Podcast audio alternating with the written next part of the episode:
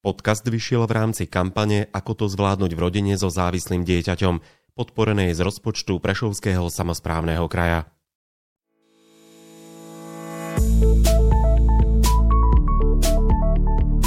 Ľudia, ktorí majú doma blízkeho závislého na alkohole alebo drogách, si možno ani neuvedomujú, že sú spolu závislí. Ovplyvňuje to totiž všetkých členov rodiny. Starostlivosť od človeka so závislosťou im zaberá všetok čas a často úplne prestávajú žiť svoj vlastný život. Ako pomôcť im, ale aj celej rodine? O tejto téme sa budeme rozprávať v dnešnom podcaste neziskovej organizácie Trojlistok v Prešove s jej riaditeľkou Denisou Šoltésovou. Moje meno je Maroš Černý a budem vás prevádzať dnešným podcastom.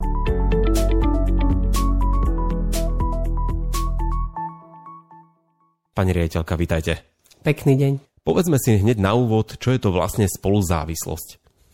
Spoluzávislosť je stav, alebo črta, alebo vlastnosť. Každý autor, každá autorka, či odborník, odborníčka nazývajú tento stav inak. Stretli sme sa s tým, že je to naozaj taká veľmi, veľmi široká definícia, ale tak najstručnejšie naozaj je to vlastne ako keby charakteristika človeka, ktorý zvyčajne, nie vždy, žije dlhodobo v veľmi úzkom vzťahu s osobou so závislosťou alebo s inou situáciou, duševným ochorením alebo s nejakou inou záťažou.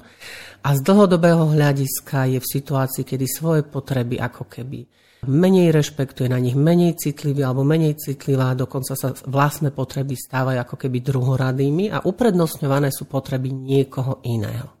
A tým, že sa neustále, niekedy je to až také excesívne, zameriava na potreby druhého, jej vlastná identita sa ako keby stráca a po nejakom čase prenáša zodpovednosť za svoje šťastie práve na človeka so závislosťou alebo s nejakým iným duševným ochorením alebo iným problémom.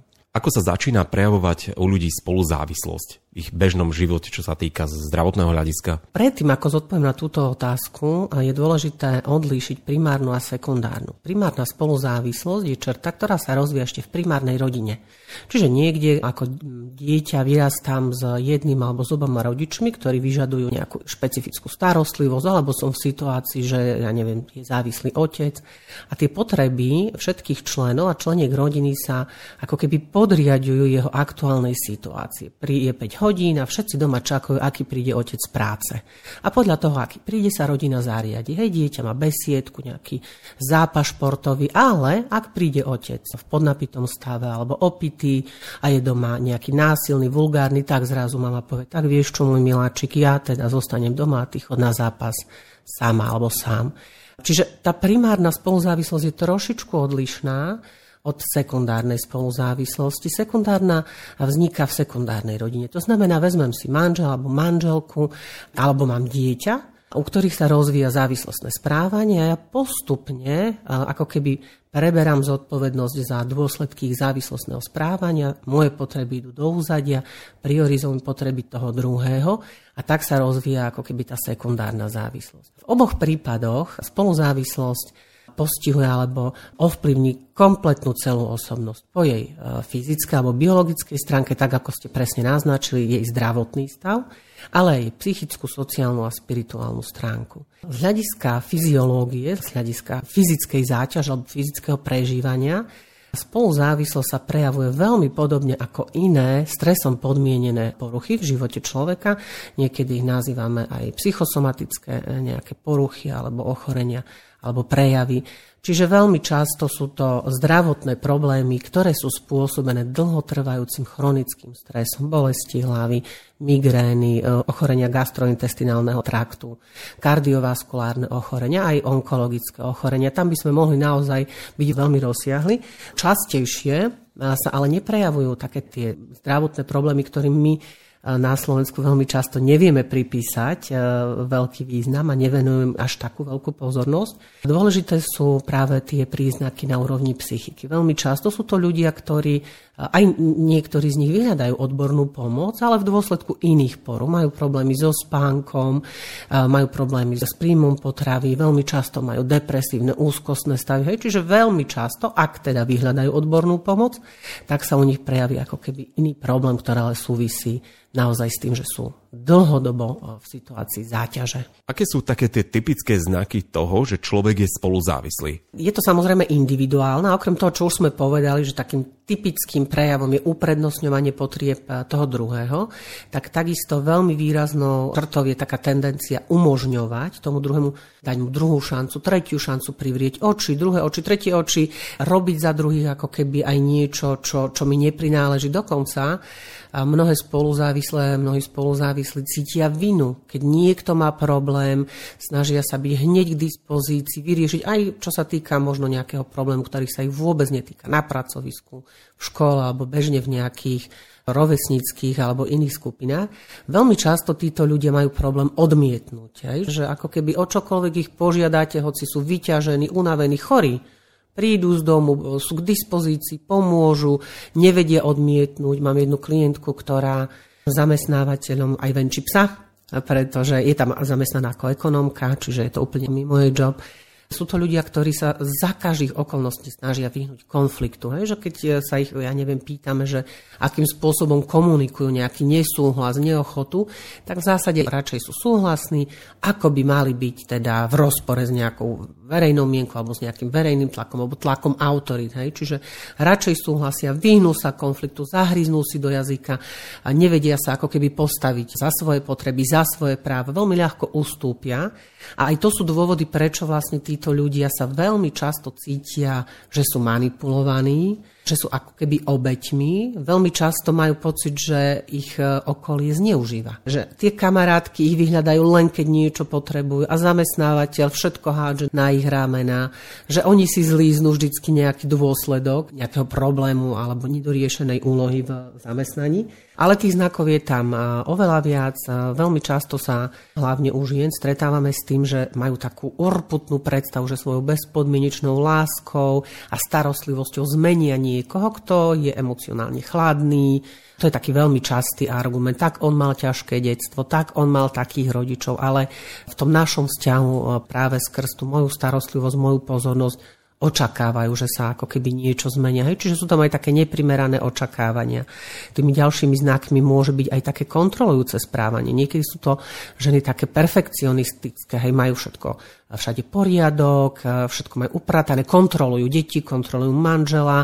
Niekedy je to až také nadlimitné, robia čiarky na fľašiach a vypisujú SMS-ky a kontrolujú vrecka v takej domnelej predstave, že môžu ako keby mať veci pod kontrolou, hoci tá závislosť naozaj nie je pod kontrolou ani toho samotného závislého. A veľmi často sa u nich vyskytuje ako keby taká malá schopnosť priamo vyjadriť, čo si myslia a čo cítia. Zvlášť, ak sa ich pýtame na emóciu, na základnú emóciu, ako je hnev, tak oni povedia, tak ja už sa ani nehnevám. A kedy ste sa naposledy hnevali, poznáte tú emóciu, ale áno, a čo vtedy robíte? No tak prejaví ten hnev spôsobom, ktorý nie je prirodzený pre túto emóciu. Čiže veľmi ťažko sú aj dostupné také osoby, lebo ťažko sa niekedy číta, že či sa naozaj hnevajú, alebo sú naozaj smutné, lebo veľmi často majú práve tú tendenciu potlačiť to svoje aktuálne prežívanie, lebo tak sa to nehodilo, nezavolám pani doktorke, nechcem obťažovať, že naozaj ako keby tie potreby druhých niekedy sú až príliš preceňované. No a v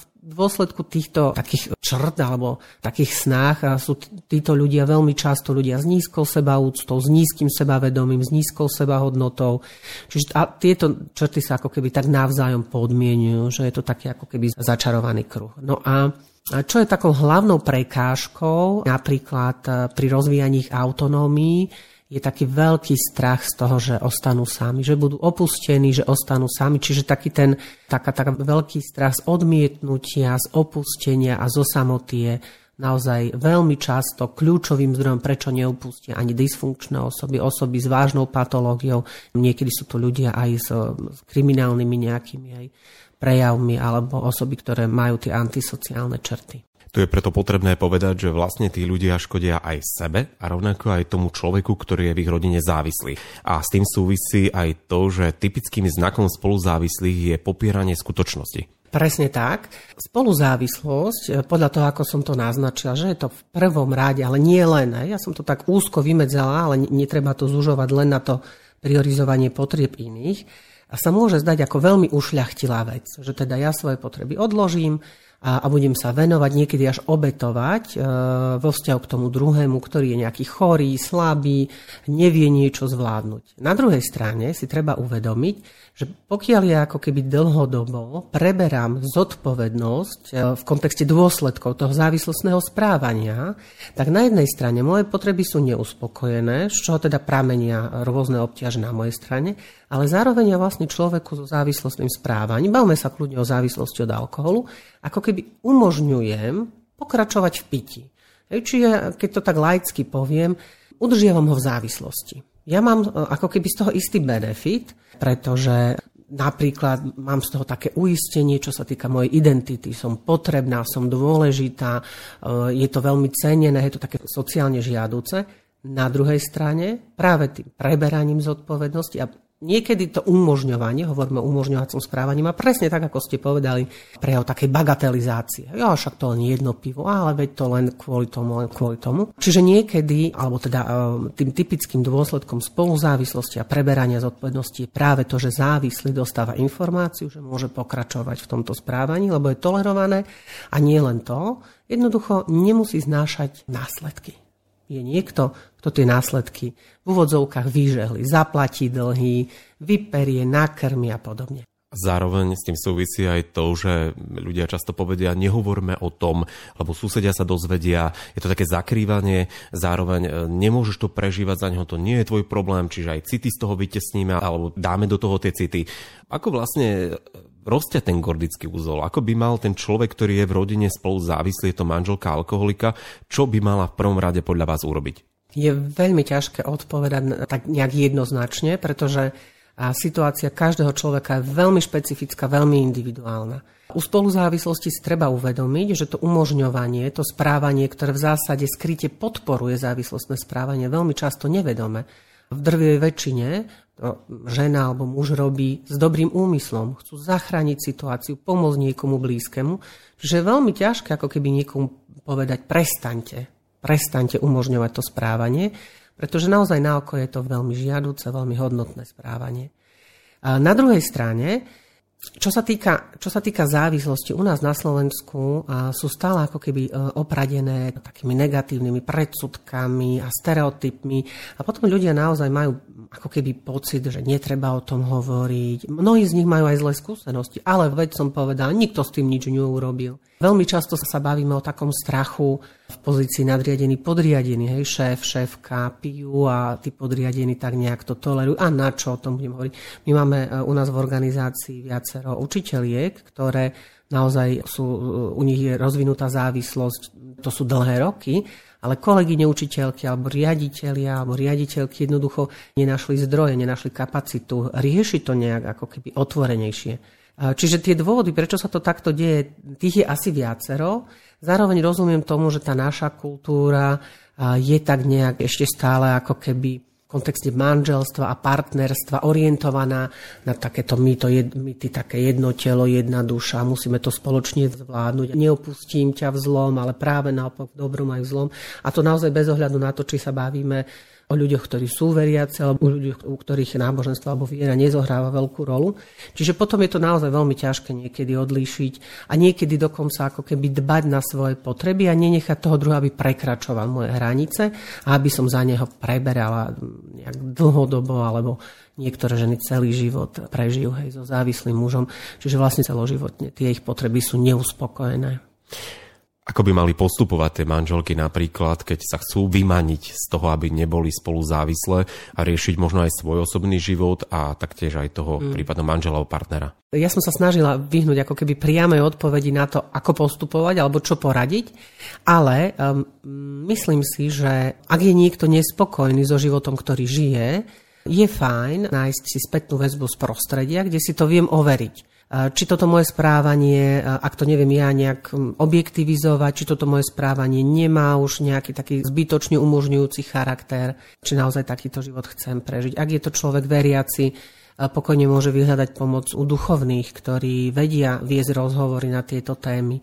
Ak je to človek, ktorý má iné duševné problémy, depresie, úzkosti a má v rodine niekoho, kto ako keby vyžaduje takú zvýšenú pozornosť. Čiže naozaj ako keby pre toho konkrétneho jedinca, pre tú konkrétnu ženu alebo muža alebo dieťa ja odporúčam neostávať s tým, vyhľadať niekoho. Nemusí to byť odborník, odborníčka, môže to byť kamarát, nejaký sused, komu sa zdôveriť a možno hľadať riešenia.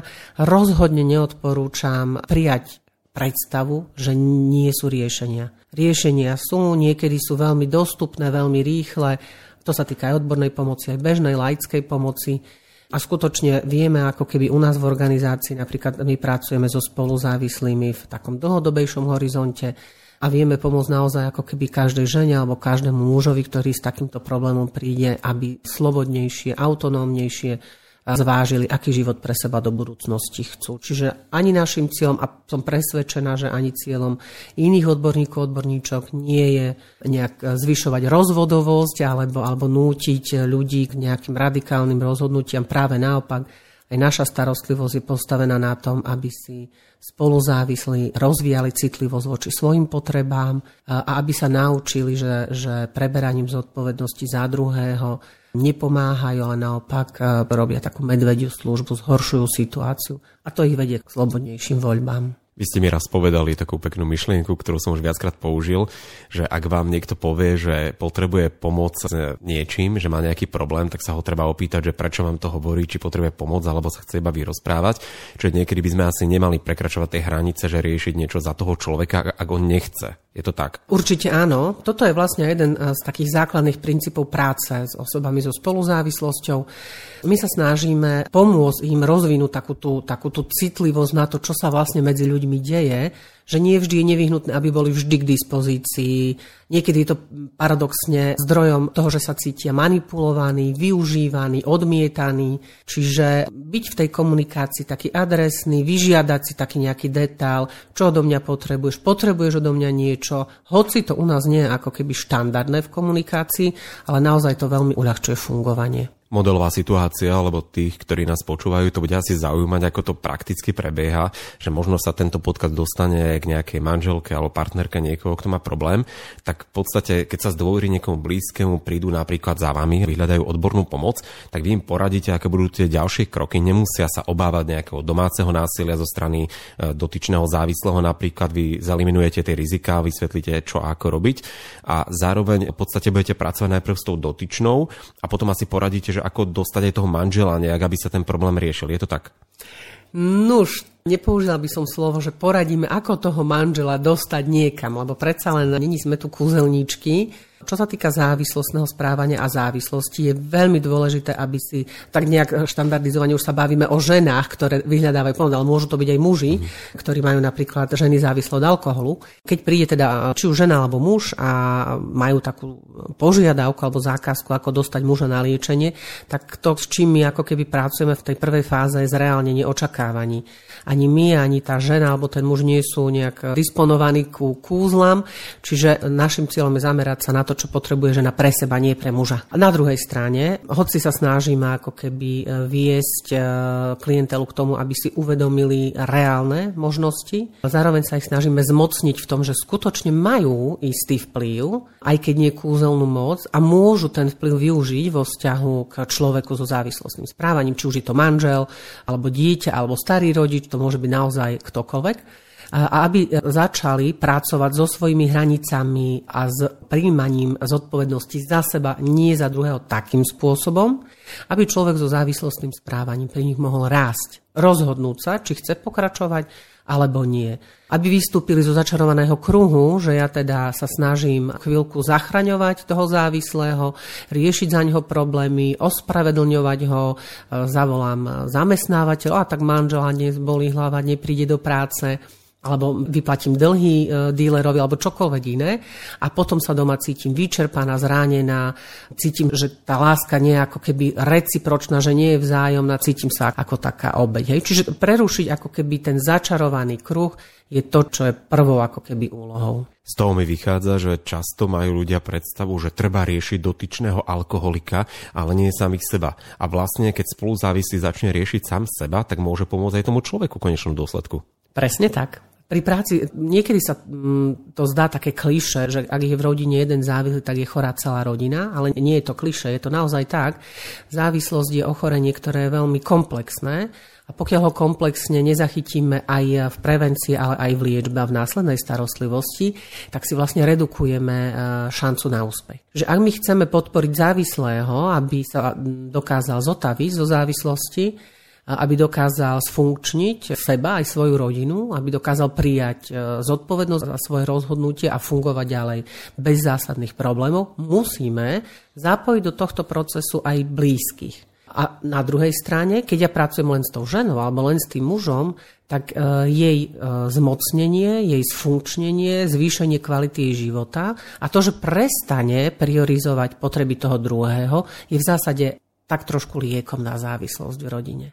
Čiže vyslovene začne jej správanie pozitívne ovplyvňovať rozhodnutia závislého človeka. Často je u spoluzávislých ľudí taká rezignácia, že jemu už nič nepomôže a toto je neriešiteľné. Skúsme záver tohto podcastu tak optimisticky nastaviť, že vy zo svojej praxe môžete povedať, že ako vlastne môže taký príbeh pozitívne skončiť. Nie, že skončiť, ale že sa dostane z toho marazmu ten spoluzávislý a zároveň aj ten závislý, že je to nakoniec úplne funkčná rodina tým, že vôbec začal niekto riešiť ten problém z rodiny. No toto je veľmi častý príbeh, hoci je pravda, že znova je to veľmi individualizované. Tak nezačnem úplne optimisticky, ale je treba si uvedomiť, že každé ochorenie, ktoré je chronické a má istú smrtnosť, aj závislosť je chronickým ochorením a jednoducho nie vždy sa podarí pomôcť. Sú situácie ako v iných kategóriách alebo oblastiach ochorení, kde jednoducho pomoc nie je možná, ale v mnohých prípadoch je to ľahšie, ako si to mnohí ľudia myslia. Čím skôr vyhľadajú odbornú pomoc, čím intenzívnejšie sa zapoja do zotavovania človeka zo závislosti alebo so závislostným správaním a čím intenzívnejšie rozvinú citlivosť na seba a takéto autonómnejšie fungovanie, tým je väčšia šanca, že naozaj ich život bude v dohľadnej dobe veľmi kvalitný, veľmi funkčný a úplne bez správania, ktoré narúša tú funkčnosť. Či už je to, nejaké nadužívanie psychoaktívnych látok alebo iné typy závislostného správania, ktoré výrazne narušujú fungovanie v rodine. Čiže nie len, že nádej teda existuje, u nás je to veľmi častý prípad, že začneme prácou napríklad práve so ženou, ktorá má muža závislého alebo niektoré z detí závislé, a jednoducho snažíme sa ju zmocniť na to, aby dokázala využiť svoje zdroje, svoje kapacity na to, aby podporila rozhodnutie človeka so závislostným správaním, vyhľadať pomoc a tá rodina naozaj aj u nás v našej organizácii veľmi často ako keby má obrovské možnosti a šance výrazne zlepšiť svoj život. My evidujeme za 10 rokov nášho fungovania 3 rozvody, čiže naozaj nie je cieľom odbornej pomoci viesť tú ženu k nejakému rozvodu, rozideniu sa s manželom alebo nejakému rozpadu rodiny. Práve naopak, myslím si, že práve preto, že závislosť je choroba, je možné sa s ňou popasovať. Rodina je úžasný faktor, ktorý vie pomôcť, ale aj poškodiť. A ak sa teda dvaja rozhodnú, že chcú vytvoriť rodinu a fungovať a byť k dispozícii aj deťom, tak ja si myslím, že si to zaslúži dostatočnú starostlivosť a je treba naozaj využiť všetky možnosti a všetky šance a nepodliehať ako keby dojmu, že už som vyskúšala všetko. Veľmi pekne ste to povedali. Ja vám ďakujem za tento hodnotný rozhovor. Verím, že si nájde svojich poslucháčov a že im pomôže pri riešení ich problémov. Už teraz poviem, že pripravujeme ďalšie podcasty na rôzne zaujímavé témy, ktorými takisto budeme chcieť pomôcť ľuďom, či už závislým alebo ich blízkym. Takže ešte raz ďakujem pekne za rozhovor. Ďakujem aj veľmi pekne.